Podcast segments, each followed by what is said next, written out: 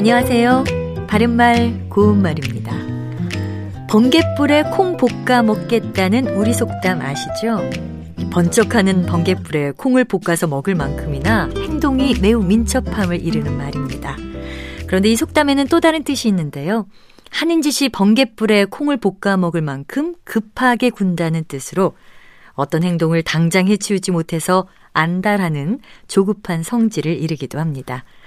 이 속담과 비슷한 뜻을 가진 것으로 번갯불에 담배 붙이겠다라든지 번갯불에 회쳐 먹겠다 같은 속담도 있습니다. 그리고 좀 전에 안달하다는 동사가 나왔지요.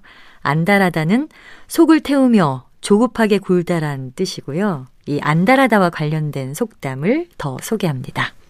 먼저 집에 꿀단지를 파묻었나 란 표현이 있습니다. 집에 빨리 가고 싶어서 안달하는 사람을 놀림조로 이르는 말인데요. 예를 들면 집에 꿀단지를 파묻었나 아직 초저녁밖에 안 됐는데 왜 그렇게 서두르니 이렇게 표현할 수 있습니다. 또 이불 밑에 엿 묻었나란 속담도 있습니다.